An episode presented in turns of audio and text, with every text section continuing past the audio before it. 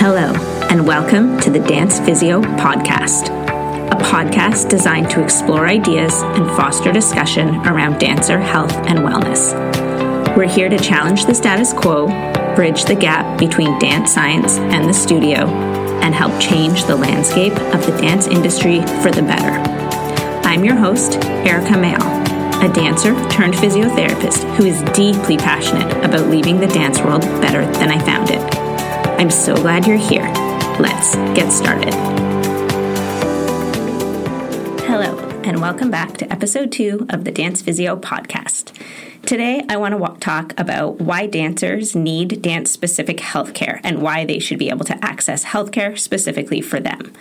So, historically, a lot of dancers have had to access fairly mainstream healthcare services. So, seeing regular doctors or sports medicine physicians, physiotherapists, chiropractors, whoever it might be, who maybe work with more general populations or more sporting populations, but aren't necessarily super dancer specific. But that's starting to change. There's starting to be more access to dance specialists and people who specialize in dance medicine. So today I want to dive into a little bit of the specifics of why we would want to access dance specific care or what the benefits of dance specific healthcare are.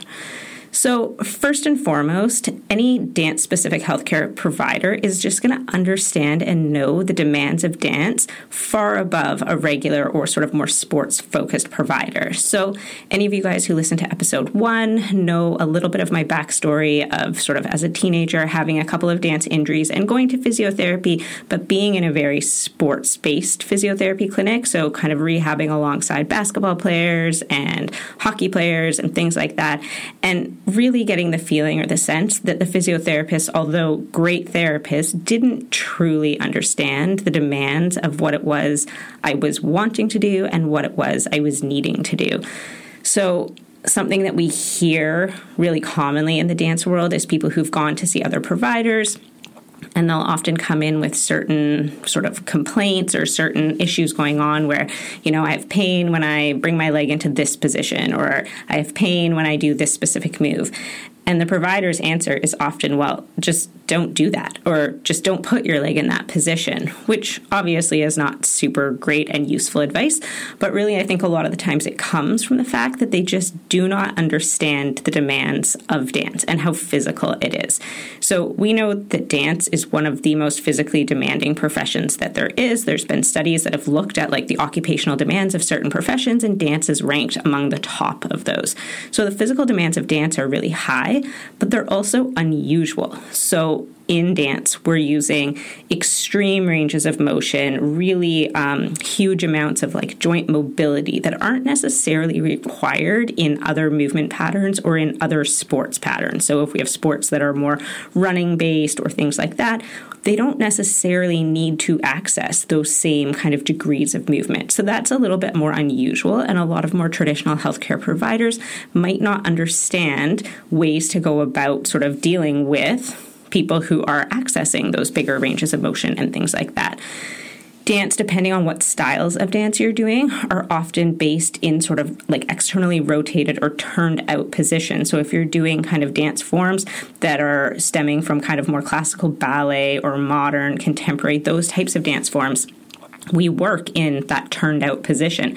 So instead of our feet facing forward like they would normally anatomically do, we rotate them out to the side to, you know, that supposed 180 degrees, which we know is not attainable. But we are working in that externally rotated position. So again, that changes the entire orientation of how muscles interact with their attachment points and things like that.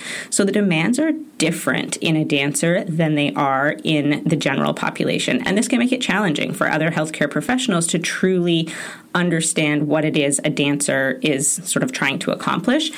If we're seeing a practitioner who specializes specifically in working with dancers and sometimes other artistic athletes as well, they're just going to have a far, far better understanding of what those physical demands of dance are.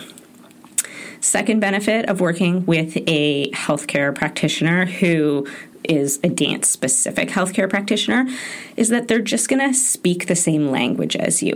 I cannot tell you the number of times I have clients who come into my clinic, and oftentimes these are younger clients, so they'll be dancers who are maybe like 12, 13, 14 years old, and they come in and they have something going on, and we start chatting in the assessment, and the parent's there, and Oftentimes, the parent is the one who initiates the conversation. Oh, they've been having this knee problem, and they kind of give me a little bit of background information. But then, if I start chatting with the dancer, I'll start asking questions about, well, how does your knee feel in a grand plie? Or how does it feel in fifth position versus fourth position? Or things like that. And you can just see the dancer's eyes get wider as they're realizing all of a sudden this person actually understands what I'm talking about. They speak the same language as me, as I do. They understand what it is that I'm trying to accomplish in my dance classes. And it's always so fascinating because oftentimes the parents don't come from a dance background, and so the parents sit there and have absolutely no idea what it is the dancer and I are talking about. They don't know what positions we're talking about, what moves we're talking about, but they'll, at the end of the appointment, always sort of end up saying something along the lines of, like, wow, you're the first person who really seems to like get their problem or you really do speak their language or you really understand what's going on because a lot of times they've seen other healthcare practitioners but they haven't necessarily had that sort of connection or that ability to really accurately sort of portray what it is that's going on in the language that makes sense to them and where they're experiencing their pain or their limitation or whatever it is that they're coming into the clinic for. So having somebody who just like truly understands and can speak to your like in that same language is really, really beneficial. As a healthcare practitioner, it's beneficial for building trust with that clientele and building rapport. But as the client, you also know that, like, okay, I'm going to get somewhere with this person. I'm going to actually be on the path to healing and getting back to doing what it is that I love.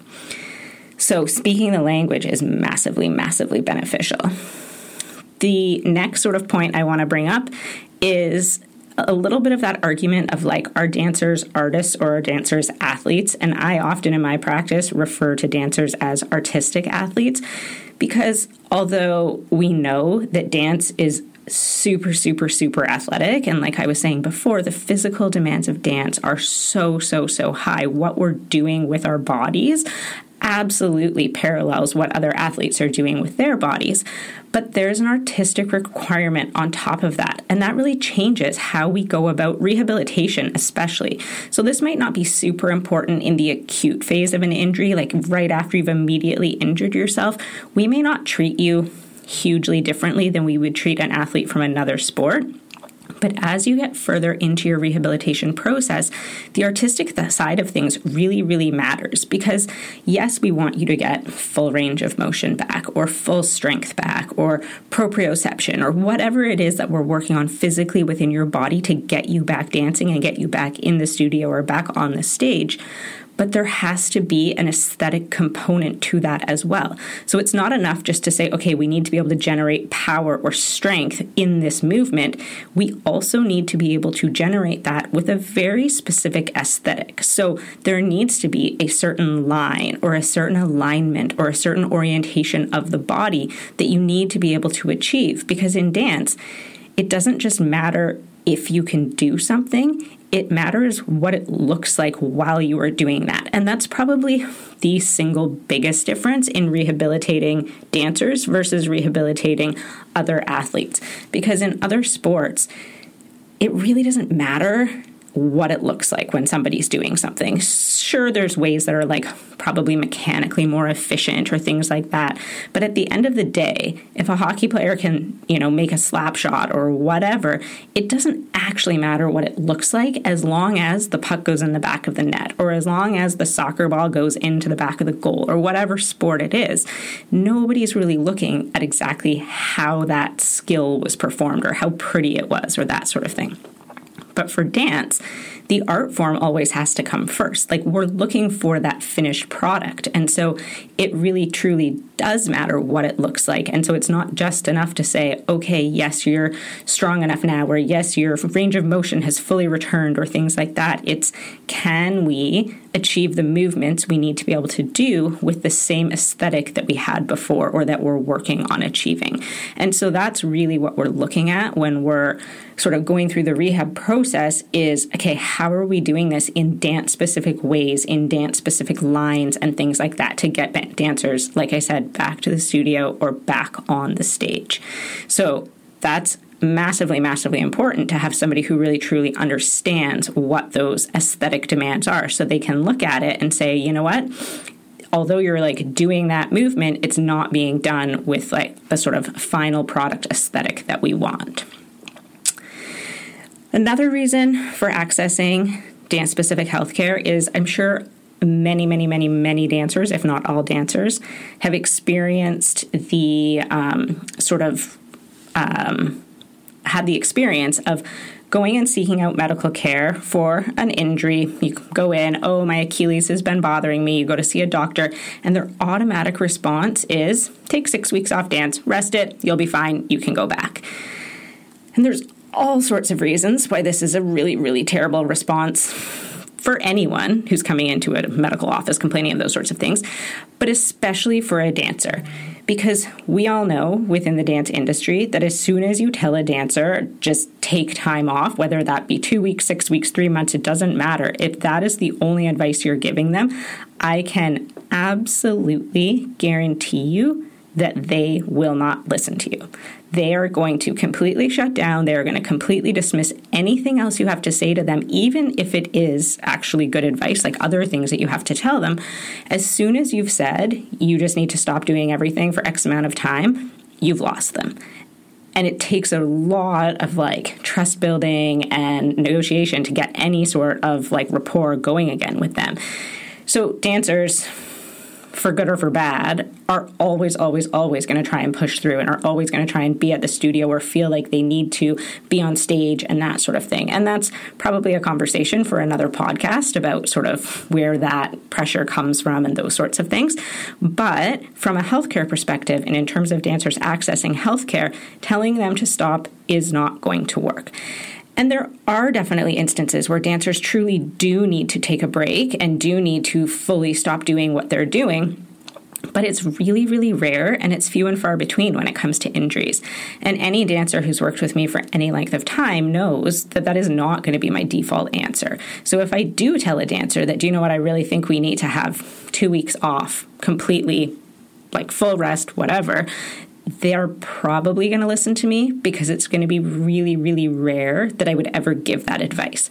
Because dance is actually really adaptable to what we call relative rest. So if we have an injury going on, absolutely we want to do what is necessary to heal that injury. So again, back to our like little example of Achilles pain or kind of ankle pain, whatever we want to call it maybe we need to give that area of the body a rest, depending on what it is that's going on. But there are so many other things that a dancer can be working on while they are rehabilitating that injury. So we don't necessarily need to tell them that they need six weeks off, no dance. We might need to tell them, do you know what? Okay, we're not going to do pointe work for right now if that's like one of the aggravating things. Or maybe we need to take a break from jumping, but you're still totally fine to do other types of things. Or maybe they're going to work on artistry for a while. And so they're going to mark everything with their legs for two weeks, but they're really going to go full out with arms and heads and eye lines and sight lines and really feeding into the like the story narratives and the feelings behind a piece or things like that. There are so many parts of dance that we can work on that aren't necessarily just about the physical aspect of what's going on. So that's actually really a great thing about dance. And one thing I really, really love is how adaptable it is to working around certain injuries if you're working with a healthcare practitioner who understands dance. So we can really guide dancers in what we would call like our return to dance protocol if we understand what it is that they're doing. So we understand the structure of a ballet class or the structure of a jazz class or the structure of a tap class or whatever it is, or we understand what like a competition looks like. What is it that you're doing when you're at a competition? Because I think there's like a perception that you know, dancers who are at a competition are competing for 12 hours a day, seven days in a row, when in reality, we know that like you might be there for 12 hours a day, seven days in a row, but the time that you're on the stage is like in four minute blocks throughout the day or things like that. So just having somebody who understands the realities of how the dance world works makes it so much easier for people to devise return to dance protocols. And so that can be things like jump progression. So again, in that example of like Achilles, maybe the jumping is what's really irritating it. So maybe we start with no jumping at all, and then we start to add in like simple two foot jumps, but only for small jumps. And then we start to add in small jumps that transfer, like taking off on two feet and landing on one foot. And then we can start to add in larger jumps that take off on two feet and land on one foot. And then maybe we introduce jumps that take off and land on that same foot, or whatever the progression might be. It doesn't matter what the progression is, but to have somebody who truly understands the nature of dance, we can give really guided progressions back into dance and limitations if that's what's required as well. So instead of saying take six weeks off dance, it might be okay, we need to take six weeks to build you back into a return to jumping protocol. But while you're doing that, you can still participate in other access, other aspects of your dance class. And for a lot of dancers, that's really important for them to stay kind of connected to their studio and to stay connected to their dance friends and to stay connected to that part of their identity because they probably don't want to spend six weeks at home. And like I said, if you just tell them that they flat out need to take time away from dance and just not be dancing at all, they are probably going to ignore you and they're just going to continue to dance and they're probably not going to modify what they're doing and they have the potential to like make that injury more significant or make it worse. So, again, one of the other many advantages of seeing a dance specific healthcare practitioner. The last thing I want to touch on, just in terms of dance specific healthcare practitioners, is I just want to recognize the fact that not everywhere everyone lives in an area that has dance specific healthcare practitioners it is expanding fairly rapidly actually in terms of like how many people are going into the profession. People who are coming out of professional dance careers and are actually becoming physiotherapists or becoming physicians or things like that which is amazing. So our network of dance medicine specialists is really increasing which is amazing but I still recognize that a lot of people live in an area where that is not always the case. It's not always easy to access somebody who really does truly specialize in dance. And I get messages quite frequently from people sort of around the country or even internationally saying, you know, I live in a smaller town. We don't have access to any like dance medicine specialists. What do we do with this dancer? And often those messages are coming from teachers. So, one of the advantages, um, sort of over the past few years, is how much virtual care has evolved. And so, there's a lot more opportunities to access virtual healthcare services. So, if you do live in an area where there are not necessarily um, any sort of dance medicine or dance specialists in your area, you may be able to connect with somebody who's close by who does virtual services, or potentially even somebody internationally who does virtual services. So, I'm located in Vancouver, in Canada. And so, for us, with my physiotherapy license, I can treat or provide physiotherapy services to anybody within the province of British Columbia. So, you don't have to physically be in Vancouver. I can provide virtual services to anybody on, say, Vancouver Island or up in the Okanagan or other areas of the province. And most states in the US, it's the same. Um, practitioners are licensed in the in a specific state. It's usually the state they live in, although some practitioners hold licenses in other states if it's places they've previously lived and that sort of thing.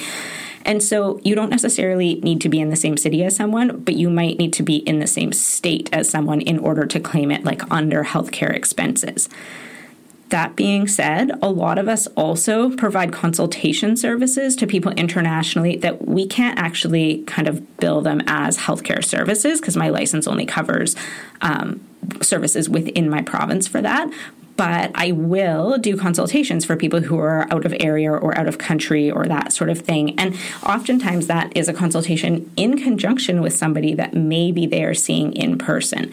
So it's not uncommon that I'll end up doing sort of like a one off consultation to just kind of have a little bit more of a dance focused lens see what's going on, and then can make suggestions about like a dance specific rehab program or a return to dance program or whatever it is that people are wanting input on.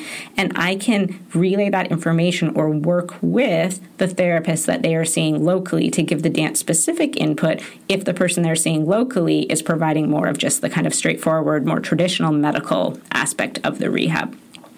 So that's definitely becoming more and more commonplace. Most practitioners, at least the ones that I'm aware of, offer some form of virtual services now. So it really is becoming much, much, much easier for people to access dance specific healthcare, even if you are in a more remote or rural area where maybe there aren't practitioners who are like locally available to you. There's a couple of great online resources. Um, if you're looking for somebody, there's a couple of online directories. IADMS, which is the International Association for Dance Medicine and Science, they have an online directory where you can search for practitioners there. Healthy Dancer Canada has an online directory. Doctors for Dancers has an online directory. There's a whole bunch of online kind of directories that you can search for. Obviously, Google is also helpful just for looking things up that way. And if anybody is wanting a connection with a practitioner who is maybe closer to you, if you're looking for somebody who's potentially local to you or what have you, um, I am always, always open for trying to connect people with dance specific practitioners. I really truly feel like every dancer deserves to have somebody who understands what it is they're going through and understands them and their body and their craft um, so I'm always happy to try and facilitate those connections. So if you're looking for recommendations in your part of the world, I'm happy to see what I can do, um, whether it's somebody locally that you can see in person or whether that would be a virtual connection for you. So, that is what I wanted to say today in terms of why I think all dancers need dance specific healthcare or should have access to dance specific healthcare. I think the more um, the field of dance medicine and science is evolving, the more expertise there is in this area. And it's a really, really dedicated and passionate group of clinicians that work within the dance medicine and science community. And really, we're all just like super keen to serve the dance industry. And so we want dancers to have access to these services. And we really truly feel like dancers deserve to have access to these services so that they are feeling seen and they are feeling heard and they are feeling fully supported in their journey back into dance. So, thank you so much for listening today. Um, if you haven't already, please subscribe to the podcast. I would love it if you can also leave a review. It just helps us to be seen. Or if you have somebody who you think could really benefit from listening to this episode, please feel free to share it with them. And I hope you all have a wonderful day.